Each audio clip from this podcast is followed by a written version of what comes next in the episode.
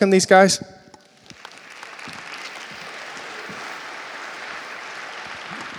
Good morning. Ronnie and I are going to chat for a minute here, and then I'm going to speak. Real important. This is super important, Ronnie. Monday, we had a debate in All Saints those who like cranberries and those who don't. How many of you like cranberries and cranberry sauce? Wow, over we were split right down the middle in the room. So I know Kaylee will appreciate it. It was a super important debate. Hopefully you have awoken from your Thanksgiving nap. I know Ronnie has. So welcome back from Thanksgiving. Ronnie and I had lunch. First of all, let me say, Ronnie, you've been here a couple years, right? You and Constance. How, when did you start coming to our Lord's? 1992. So they're veterans. They've been here a long time. We had lunch uh, a couple of months ago, and I was asking Ronnie about some of the things he does, and he started talking about some of the mentoring that he's done over the years. And I was so struck. I said, I want the church to hear about this. So we're going to have a conversation for a minute, and I'm going to talk about mentoring and disciple making flowing out of that. But Ronnie, I just want you're going to get to share a couple of things, but I, I wanted to hear how do you know who you're supposed to mentor and invest in? Good question. Uh, Thank you. the reality is, I don't always know. Uh, I wish I had some divine revelation where the Lord would just come and just speak directly to me about who to mentor. Uh, but that doesn't always happen in the real world. So I just pray and ask God to show me whoever he wants me to mentor, let them come to me. And over the process of time, he has done that through something called communal basketball at the local YMCA. Uh, if I can just, just share a little oh, yeah, story about that, I, uh, when I started going to the YMCA, I noticed that the behavior of some of the young men that I was playing basketball with was not what you would call godly. Uh, to put it you mildly. Know, you know, we're at the local YMCA, Young Men's Christian Association, and it was everything but Young Men's Christian Association. It was more like Young Men Cursing Association. so uh, over time, I developed a relationship with some of these guys. And uh, do you have the pictures? I, I sent some pictures. Do you have those pictures that you can put up? Um, this young man right here, for one, his name is Elton. He told me I could use his pic today. Uh, I noticed that during the process of time in this environment, I noticed that these behaviors were really, really ungodly. And, uh, and I said, Lord, if you want me to mentor any of these young men, let them come to me, let them seek me out. And this is one of the first young uh, men who sought me out. His name is Elston. He was inducted into the uh, UCO Football Hall of Fame about five years ago. But through uh, my relationship with this young man, um, you know, we went through some shaky ground, some rough roads, but over time, uh, he gave his life to Jesus through my mentoring process. A lot of the things that he was acting out on the basketball court was just the hurt that he had gone through without having a father figure in his life. No father figure, no one give him direction, no one to steer him. And, and you know, you probably know this, but for some of these young African American men, uh, uh, Ronnie Ladd might be the only father figure that they might see. He might be the only pastor that might, they might see. So I have to make sure that uh, my life is pleasing to God first. Francis of Assisi said, uh, Sanctify yourself, and you will sanctify society. And I saw bits and pieces of that coming out during my course of witnessing to these young men. Uh, his name is Elton Rose, and in, in, the background to my right, in the blue shirt, that's my son Rodney, and his friend, his name is Dominique. I've been mentoring him for about five years. Dominique came to this church about six years ago. Uh, after I preached the sermon, we had the, uh, the uh, altar call, and I still call it altar call. You know, it's, it's really minister time. But he gave his life to Jesus right here at Our Lord's Community Church. And, uh, and so that was like a hallelujah praise. You know, he gave his life to Jesus right here at Our Lord's Community Church. They live in Dallas. And Constance witnessed, uh, mentored his wife. Um, Ricky, and uh, the other young man to my right, that's my son, Renard. And, my, and the other one in the blue shirt, that's Rodney, my eldest son. Now, my eldest son, right now, I mentored him in the home growing up. And I thought that, you know, at one point I was going to have to catch him around the neck and strangle him because That's part of mentoring. I just could not get him to, you know, he was just kind of rebellious. But long story short, he's now a pastor at Life Church, full time staff pastor there. Just through uh, God's grace and His goodness, uh, He brought him into the fold, and now he's a pastor. So I just thank God for that. That's just a short segment, a nugget of uh, how mentoring has transformed the lives of some of these young men. So, first of all, some of us can't play basketball. so, the thought of going and doing that, we're out. You've just talked about some of the very practical things that you do. Once you connect with someone, Yeah. what do you do in your time with them? Okay. Uh, one, one of the things that I do is uh, how many of you know Steph Curry? You've seen him on TV, right? Steph Curry. How many of you know uh, Steve Nash? Seen him play? Okay. Those are the two best free throw shooters in the league. You know, uh, what over time they developed something called good habits. You know, they didn't just stand there at the goal and look at it, hoping that the ball would go in. What did they do? They started shooting develop good habits. Develop good habits over time. So what I teach these young men to do is create good habits. You know, create because the whole habits, those things are not going to get you far in life. Yeah. Create good habits. The things that you used to do, those are old things. The whole all things have become new. So I teach them to create good habits. And one of the things I ask them to do is, hey, when you get up in the morning, get on your knees and pray. You know, make that a habit. Pray every morning. And I gave, I gave them all a devotional by uh, Oswald Chambers called My Utmost for His Highest. And I said, read some of these devotionals, make that a habit, and then listen to what the Holy Spirit might communicate to you. And then let's talk about it when we get together. So, developing these good habits over time will create uh, behavior changes. And that's what a lot of these young men have done over time. They've created good habits, and, um, and I just thank God for that. Good habits. Come on. Thank you Yeah, very absolutely. much. And can people seek you out if they want to hear more? I'm sorry? Could people, could people seek you out if they want to hear more? Absolutely, absolutely. I'm, I'm open. I'm open to that. Uh, And I'm going to have you, I'm going to talk a little bit about mentoring and disciple making, and I'm going to have you come up and pray for Yep. the church. Sound Abs- good? Absolutely, Thank man. Appreciate, it. Can I say one thing before yeah, I sit down? Uh, I just want to say this young man right here, uh, Elton Rhodes, uh, I'm so grateful for him because he's now a life group leader at Life Church as well. Uh, his life was a wreck, but he's now a life group leader, and I had him in my home, mentored him one on one. Everything that we did in the basketball community, we did it to honor God. When everybody cleared out the gym, he and I would stand in the corner of the gym and start praying together. And when the other young men saw that, Brock, they wanted to be take part in it. They wanted to know what we were doing. And so they wanted to take part in it. So that's why I ended up mentoring over eight young men who ended up giving their life to Jesus. Thank you. Thank you, Ronnie. That's contagious, right? Sitting, having lunch with him. I have been thinking about it on a consistent basis. What burns in his heart and yours too, Constance. So this morning, I want us to segue from that and talk about prayer, mentoring, and disciple making. Mike was talking about how we are a community of worship, formation, and mission, and this is a vital part of who we are and what we do. What you carry in your heart is part of the history of the church here. We are about relationships. Really, that forms the basis of who we are and where we're going in the future. So I want us to ponder this a little bit this morning. What exactly do I mean? I'm, I'm putting two words out there for us to ponder, and one is mentoring, and the other is disciple making. So, what do I mean by that? The first word, mentoring, here simply means to advise or train. Some of what Ronnie was talking about. The word mentor, it's a Greek word actually, it doesn't appear in Scripture.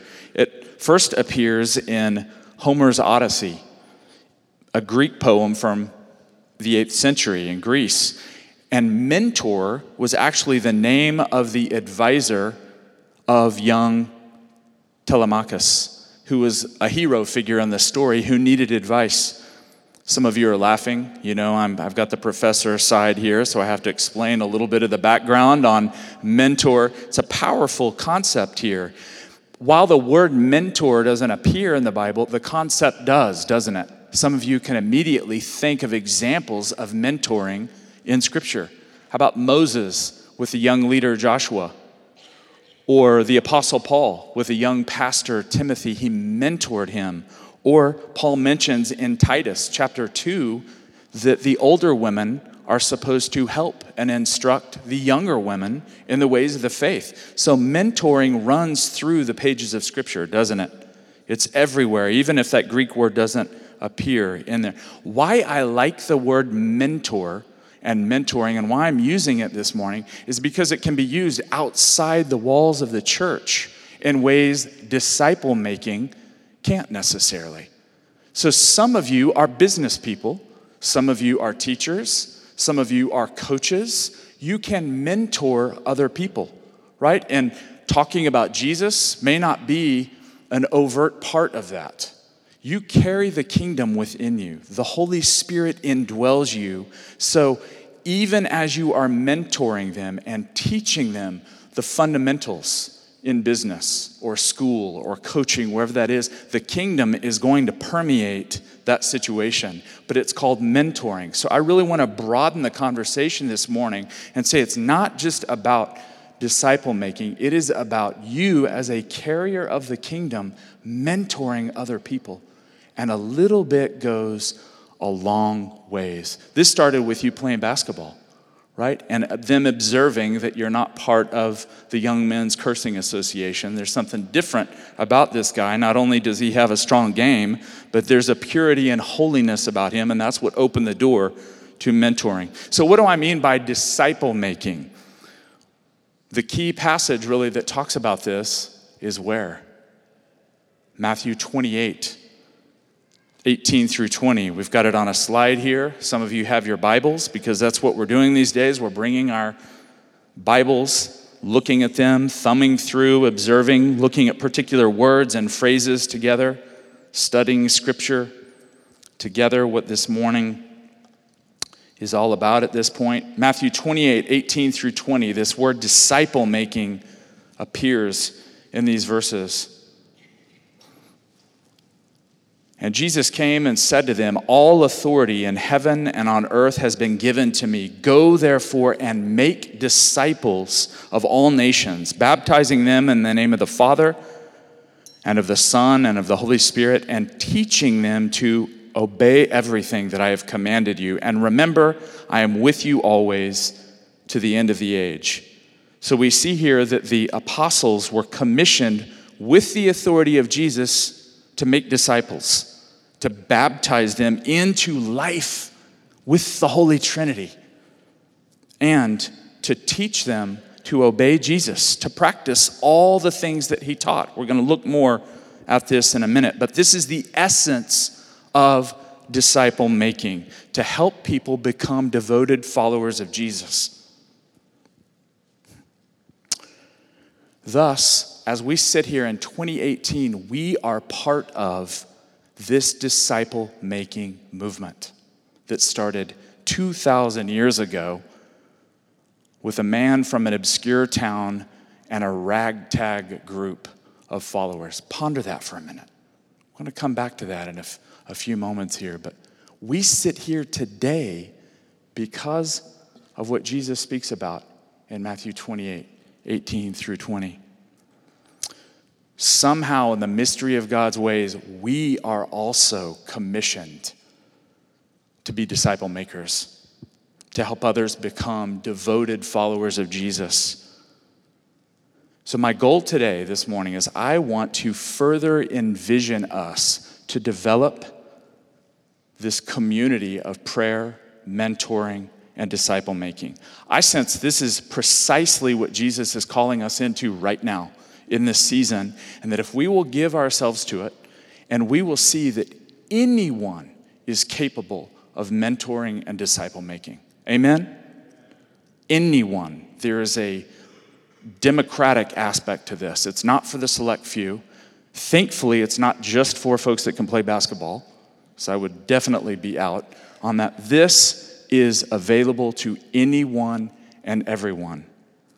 I'm just having a memory of my mother in law when she was alive. Amanda's mom had MS. She was in a wheelchair. She could hardly function, and yet she had people into her home regularly to tutor them and to teach them. Her mind was alert and she was lucid, but she couldn't get out. So they came to her. She mentored from a wheelchair and had impact on people's lives to this day. So anyone and everyone can be a mentor and a disciple maker. So I want to propose a few things. I want us to ponder this idea of mentoring and disciple making. The first thing I want us to look at is that prayer informs and sustains disciple making and mentoring. Look at Luke 6 12 through 16. I use the NRSV, the New Revised Standard Version. There are others, the NIV, the English Standard Version, but I prefer the New Revised Standard Version. So oftentimes that's what I'm using in our time together. So Luke 6 12 through 16. There's something that can oftentimes slip past us when we read a passage like this, but I want us to look at it from a different angle. Now, during those days, Jesus went out to the mountain to pray, and he spent the night in prayer to God. And when day came, he called his disciples and chose 12 of them, whom he also named apostles. And it lists Simon, Andrew, James, etc., real people that he selected. What does this passage suggest about prayer and disciple making? Everyone shouting at once. No, I want you to ponder this. Oftentimes it's about Jesus selecting the 12 and sending them out, yes. But for one, this passage shows that the greatest disciple maker in history spent the night in prayer before he selected the 12. Do you see that? So during the night, the Son of God, fully human, fully divine, spends time seeking the Father. We know from passages like John 17 that Jesus spoke conversationally with his Father. John 17 shows us that. So perhaps during the night, Jesus is saying, Father, okay, who is it? They're all pretty crazy. Can you help me select the 12 that will go the distance with me. Motley crew of disciples here, and he's conversing with the Father. Who are you highlighting here? What about this one? What about this one? He's saying, Father, what is your heart? Show me who you want me to select. And so it's only out of that place of prayer that he selects the 12. So prayer is intrinsically connected to our disciple making and mentoring. Ronnie, as you said, Lord, who, who are you highlighting? Connect me with someone on the basketball court. Jesus is modeling that. This isn't a one time event, though. I want you to look at Luke 5 16. It's not a one time thing that Jesus spends the night in prayer, but what does Luke 5 16 say? And this is the New American Standard translation here. But Jesus himself would often slip away to the wilderness and pray. This was part of who he was, his whole ministry. All that he was, all that he did was fueled by prayer, including his disciple making. I want you to look at another passage. We're going to look at primarily Luke, but I've got us looking at a few other passages. Look at Luke 3 21 and 22. Again, I'm taking some of these passages that we're familiar with and we're shining a different light on it so we can see different aspects. And this is another one Luke 3 21 through 22. There's something beautiful here about disciple making. Luke 3 21 through 22.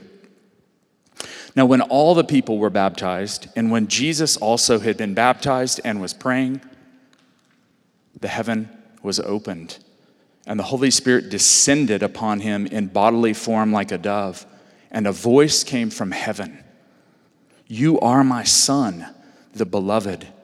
With you I am well pleased. This passage centers on the baptism of Jesus, doesn't it?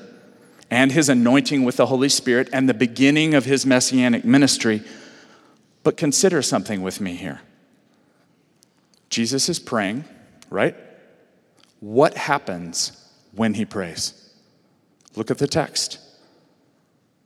After the Holy Spirit descends on him, what does Jesus hear from the Father? You're my son. With you, I'm well pleased. So, what in the world does this have to do with disciple making? We've seen that Jesus prayed before selecting his 12. We've seen that Jesus would often slip away to pray, go to the desert. And now, here in chapter 3, 21 and 22, we catch a glimpse of what Jesus heard and experienced when he prayed. You with me? What did he hear and experience? The Father is saying, I love you. I'm well pleased with you. This is the incarnate Son of God, and that is what he is hearing in his moment of prayer. So I'm going to suggest that one of the key parts of disciple making, fueled by prayer, is that we are drawing other people into the love of the Father. That is what disciple making is all about. Jesus is first experiencing the love of the Father. I love you. I am pleased with you. And then what does he do in turn? He goes and shares the love of the Father with those who need to hear it. So, disciple making at our Lord's, fueled by prayer, means not only do we ask, Father, who are you highlighting for us to mentor or disciple, but Father, who can we take under the waterfall of your love on a regular basis? Your waterfall as Brad was saying, you are singing over us. You are filled with passion and affection and ready to love the sin right out of us. Who can we bring into that? That is, my friends, what disciple making is about introducing people and help, helping them live in the love of the Father. A second thing about disciple making and mentoring is that they are rooted in friendship with Jesus. Look at Mark 3:14. Another verse that oftentimes slips by us, certain content, but not this morning. Mark 3:14. And he, Jesus, appointed 12, whom he also named apostles to be with him and to be sent out to proclaim the message. What's the order here, friends? Jesus named and appointed the 12 to do what, first and foremost? What's the text say? Four words to be with him. Why in the world do we often rearrange the order here? I do this. Oftentimes we rearrange the order, and it's usually, hey, you're a disciple now, go get busy. Do the work of Jesus. And what are we called, church? First and foremost, like the earliest apostles, to do to be with Him constantly, to be with Him, just as He was with the Father.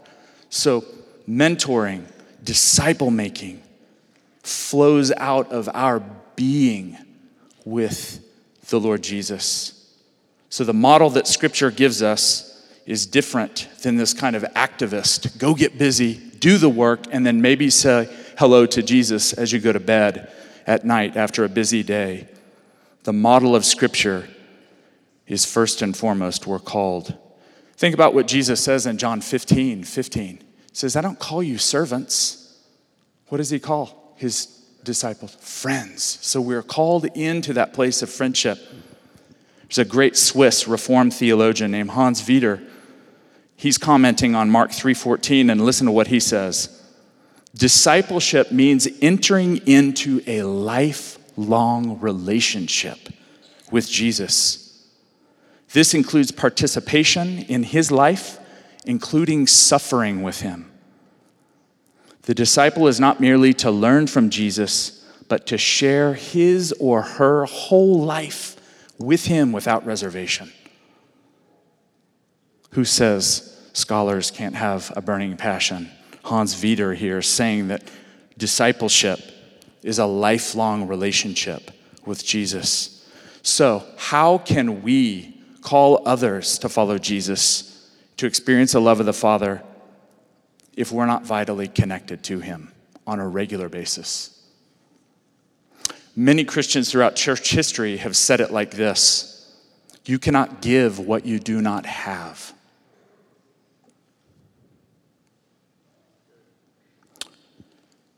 As Jesus said, freely you have received, freely give in Matthew 10. This is an easy yoke, not laying any obligation or duty on anyone. I'm inviting you to receive from the Lord Jesus this morning. Not to walk away saying, ah, oh, there's more to do. I'm calling you to be with Him, to experience the love of the Father as He did to freely receive from Him so that you have something to give at work, something to give on the field, something to give at school. Freely receive from the Lord Jesus. I want to pause for a moment here and remind us of the simplicity and practicality of all of this. I'll never forget some of the things that my mentor, Steve Nicholson, who you've met a few months ago, did with me over 20 years ago. His mentoring of me entailed some really complicated things like taking me to buy my first laptop. He said, Brock, you have got to get out of the dark age. I'm taking you to get this thing called a laptop computer. It was really ridiculous. He hasn't stopped making fun of me since then that I tend to be a little behind on things. So he took me. We drove across town, found an early Apple store in Chicago, he showed me what to buy, showed me how to use the darn thing, made fun of me along the way, but we spent time together. He was always doing these kinds of things. Hey, I've got to run an errand. Can you come over and meet me here? I, it's going to take an hour. So we would spend an hour together, and as we're driving around, he would open up and share things with me that would impact me deeply. He would draw things out of me. Another thing that Steve did, he actually took me to pick up the engagement ring that I bought for Amanda. So we were doing these mundane, normal things regularly. Who can't get in the car with someone else and drive them somewhere? Who can't, like Brita Morgan, my, my mother in law, eh, who can't invite someone into their home? All of us can do these things. That is where mentoring starts. Not in a 15 week course on mentoring and disciple making, but opening our lives up taking someone somewhere, serving them, and then mentoring and disciple making can happen. A third thing here the goal of disciple making and mentoring is Christ likeness. As prayerful disciples at our Lord's, our aim is to help others grow in Christ likeness, is it not? Look at Luke 6:40. Jesus says something here. The book of Luke is full of insights into mentoring and disciple making. Look at what he says in Luke 6 40. Jesus is conveying something, the wisdom of discipleship. He says, The student is not above the teacher, but everyone who is fully trained will be like their teacher. In the broader context of this passage, Jesus is saying that the experiences of the teacher often become those of the student.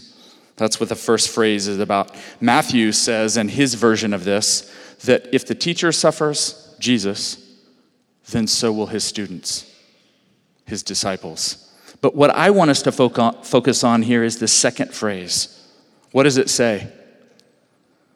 Everyone who is fully trained will be like their teacher. You remember back at Matthew 28, verse 20? A disciple is one who does what?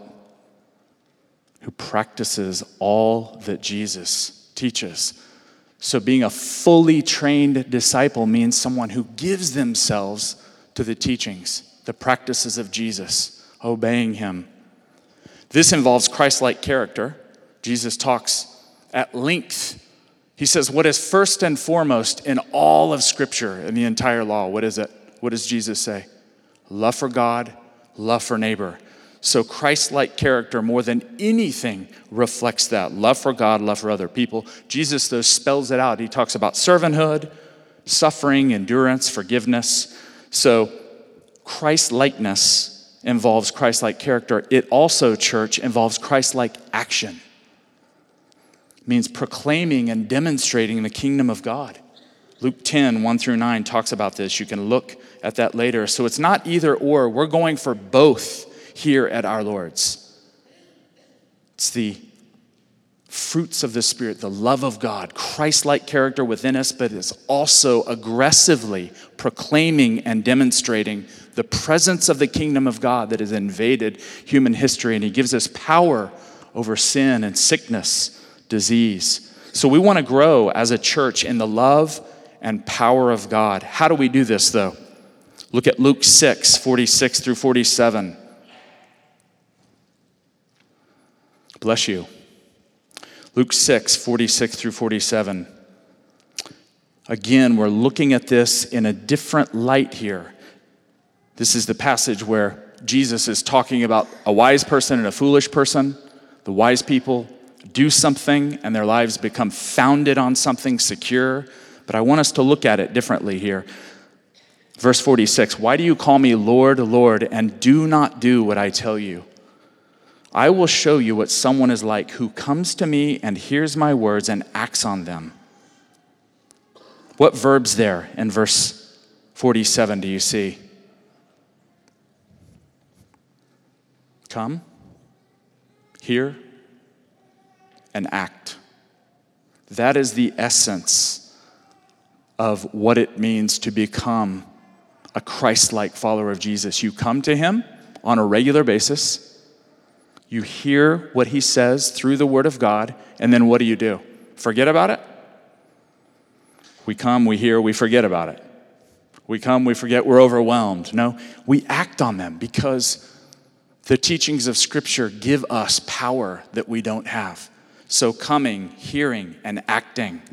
This is immensely practical, what Jesus teaches us.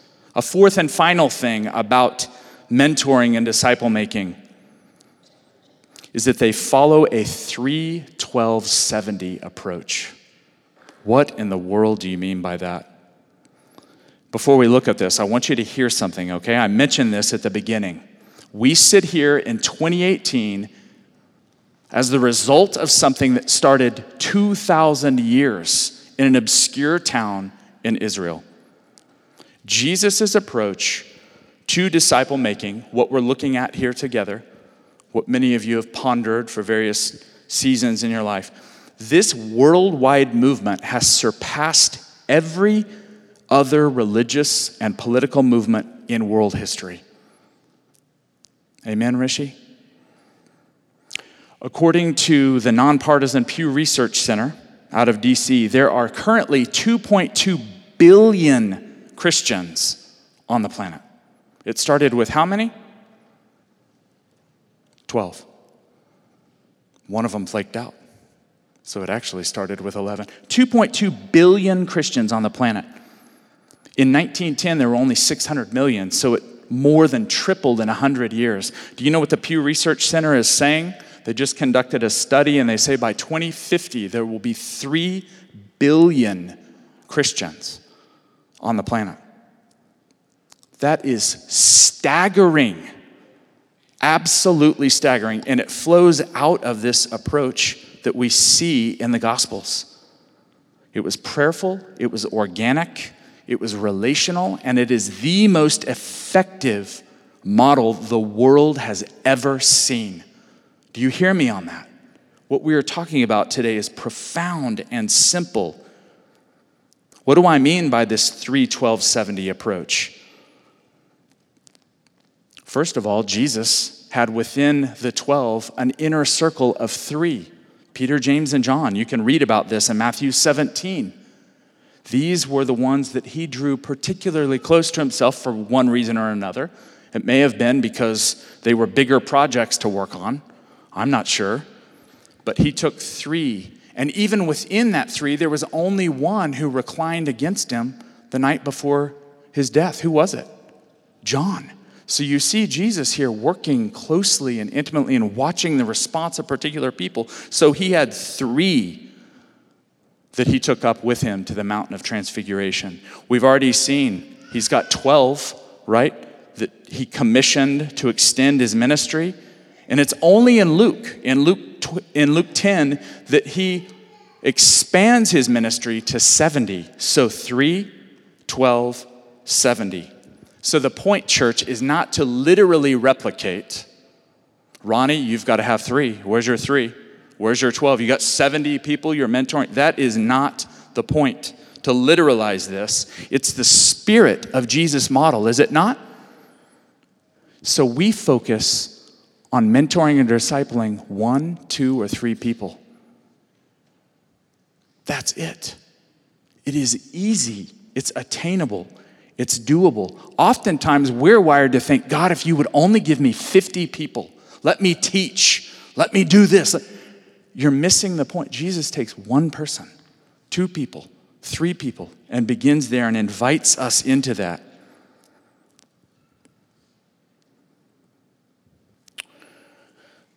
So, thinking of this in terms of concentric circles helps me. I'm very visual. I like to think in terms of this even in my life.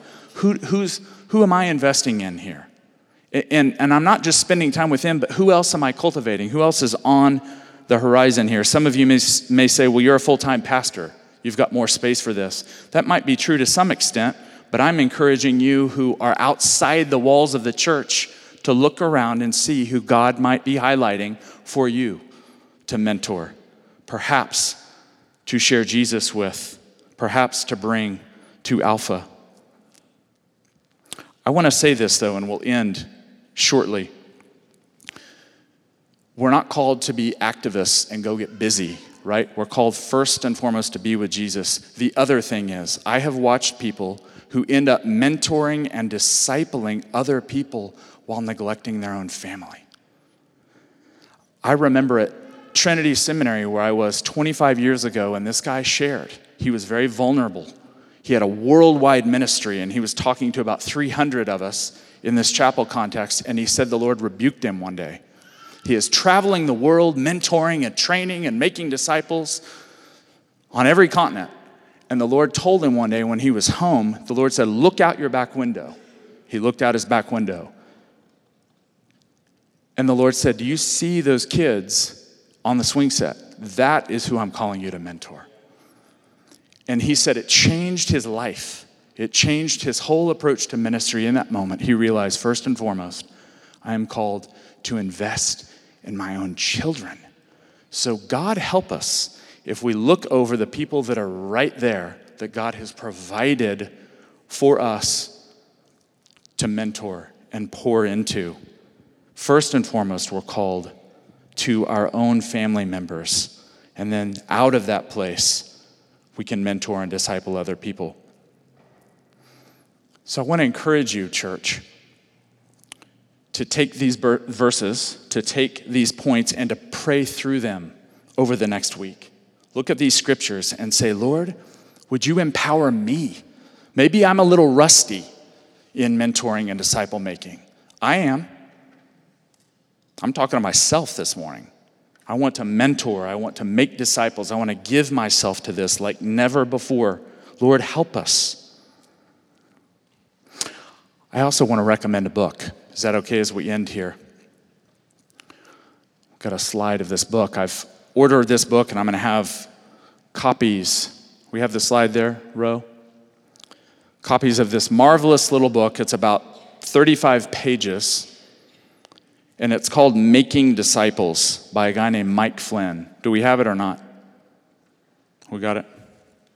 Um, I'm going to have copies of this little book called Making Disciples by Mike Flynn, this Episcopal priest who became friends with John Wimber and experienced renewal in the Holy Spirit, and he wrote this little classic called Making Disciples. They'll be five bucks.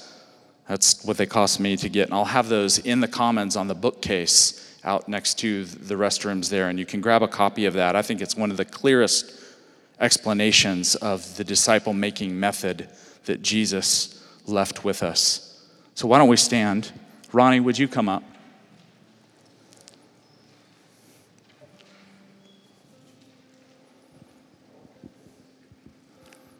ask you to pray for us as a church yeah. along this line. Yeah, absolutely.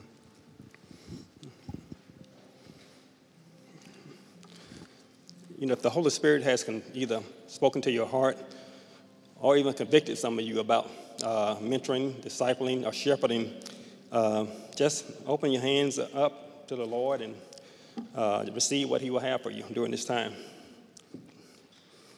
So, Father, we just um, come to you right now, boldly to the throne of grace, God. We ask that you would um, touch us right where we are, Father. Minister us today, God, from this message by Brock and myself. Father, I ask that you would speak to our hearts, God, and uh, show us what you want us to do as far as mentoring and discipleship. Father, I know that you've planted something in our hearts today. You've planted the seeds already. So we want to see those seeds grow and bear much fruit. So, Father, let those who are hearing you today step out, Father. Let them step out. Give them the courage and the boldness to step out. And those who want to be mentored, God, I ask that you would let them come forward. Give them the courage and the boldness to come forward to be mentored. Father, we are open to your leading, we are open to your guiding, we are open to the Holy Spirit speaking right now. So, Father, speak right now to this body of believers. And I ask right now, Father, that you would uh, just encourage those who feel disin, uh, disconnected, those who feel disenfranchised, uh, those who feel uh, alone or separated. Our Father, I, I ask that you would show them how much you love them, how much you care for them, how much you want them to come back into the fold, how much you want them, God, to just seek you and your guidance. So, Father, now I ask that you would just bless us. Bless us according to your word, God. And all those who want to come to know you in a very special way, the door is open right now. The door is open. The windows opportunity is open right now. So, Lord, speak to our hearts. Speak to our hearts, God. Give us ears to hear, eyes to see, and, and hearts to understand what you would communicate to us on this day. In Jesus' name I pray. Thank you, Lord. Amen.